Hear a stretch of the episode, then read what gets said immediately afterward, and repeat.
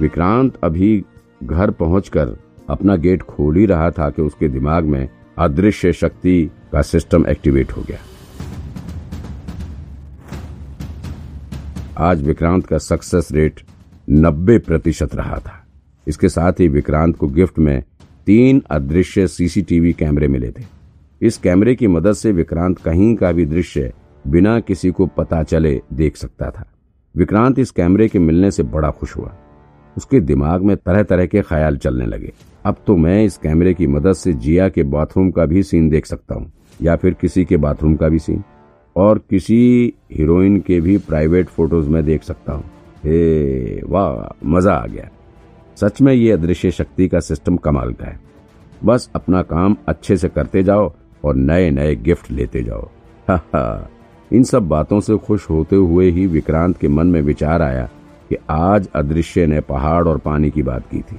पहाड़ का तो मतलब सही था। मैं काम में ही बिज़ी रहा दिन भर लेकिन पानी का मतलब सिर्फ़ नैना से ही है। क्या आज तो सिर्फ़ मैंने नैना से ही बात की है और उसी के साथ मिलकर काम किया है। लग रहा है पानी का मतलब सिर्फ़ नैना से ही है। नैना का नाम याद आते ही विक्रांत अब और ज़्यादा देर तक अदृश्य के सिस्टम के बारे में नहीं सोच पाया। अब वो नैना के ही ख्यालों में खो गया। काफ़ी देर रात को नैना ने विक्रांत के पास केस से रिलेटेड सारी डिटेल इन्फॉर्मेशन सेंड कर दी थी। उसने मर्डर एक्सचेंज केस की सारी इन्फॉर्मेशन सेंड कर दी थी। नैना ने यह भी बताया कि उसने अनीता सावरकर को भी अरेस्ट कर लिया है। उसका भी बयान ले लिया गया है। उसका बयान नितेश अग्रवाल के बयान से बिल्कुल मैच कर रहा है। अनीता ने अपना जुर्म कबूल करने में बिल्कुल वक्त नहीं लगाया था। पुलिस के अरेस्ट करते ही उसने सब कुछ साफ़ साफ़ बता दिया। विक्रांत को रमेश सावरकर के मर्डर केस को सॉल्व करने का क्रेडिट तो मिल ही रहा था। उसके साथ ही उसे मीरा अग्रवाल, नितेश अग्रवाल की पत्नी के मर्डर केस को भी सॉल्व करने के लिए क्रेडिट दिया जा रहा था। मीरा अग्रवाल के मर्डर केस के लिए विक्रांत का नाम पनवेल पुलिस ब्रांच के रिकॉर्ड में दर्ज किया जा रहा था।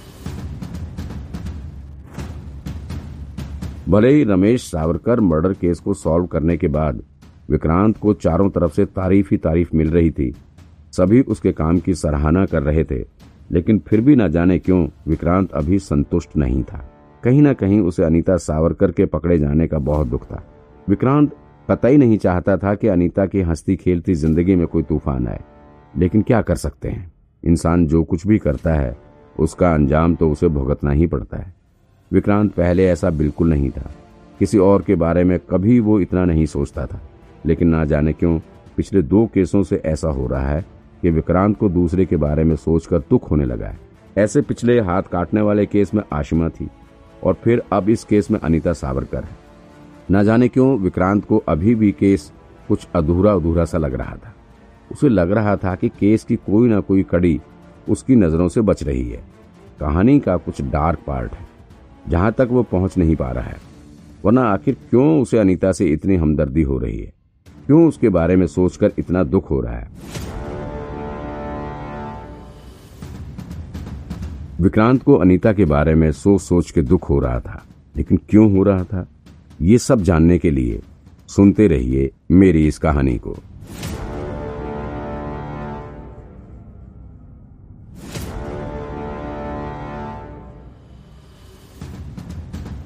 इसी सोच में डूबे विक्रांत को रात में नींद भी नहीं आ रही थी। आधी रात पार हो जाने के बाद विक्रांत ने उठकर अपनी सिगरेट जला ली। कुछ पल बाद ही उसे खांसी आनी शुरू हुई। और फिर उसके साथ ही अदृश्य शक्ति की अगले दिन की पहली सामने आ गई। इस बार पहली में जो शब्द थे, वो थे पानी और तूफ़ान। पहली कुछ इस तरह से थी, पानी के साथ छुपा हुआ तूफ़ान, आवाज़ और आकार में अलग इंसान पहचान नहीं सकेगा। अभी तक विक्रांत के लिए अदृश्य शक्ति की पहेलियों को बूझ पाना संभव नहीं हो सका था। जिस दिन वो ट्रेनिंग के लिए पुलिस कैंप गया हुआ था, उस दिन की सुबह भी उसे तूफ़ान शब्द सुनने को मिला था। लेकिन उस दिन कुछ खास ऐसा हुआ नहीं था। हाँ ट्रेनिंग के दौरान उसकी नैना से मुलाकात ज़रूर हुई थी, लेकिन अभी तक विक्रांत को तूफ़ान शब्द का सही सही मतलब समझ नहीं आया था। लेकिन हाँ पानी का मतलब लड़की से है। ये तो विक्रांत को कन्फर्म है। लेकिन अभी ये नहीं पता है कि अगले दिन विक्रांत की किस लड़की से मुलाकात होने वाली है। जिया सोमानी से या फिर दुश्मन से, दोस्त बनी नैना गिरेवाल से। ये सब सोचते सोचते ही विक्रांत ने अपनी आँखें मूंद ली और वो सोने की कोशिश करने लगा। अभी विक्रांत सोया ही था कि उसके व्हाट्सएप पर कोई मैसेज आया। विक्रांत ने चेक किया तो पता चला कि यह नैना का मैसेज था। आखिर इतनी रात को नैना ने मैसेज खुद किया है?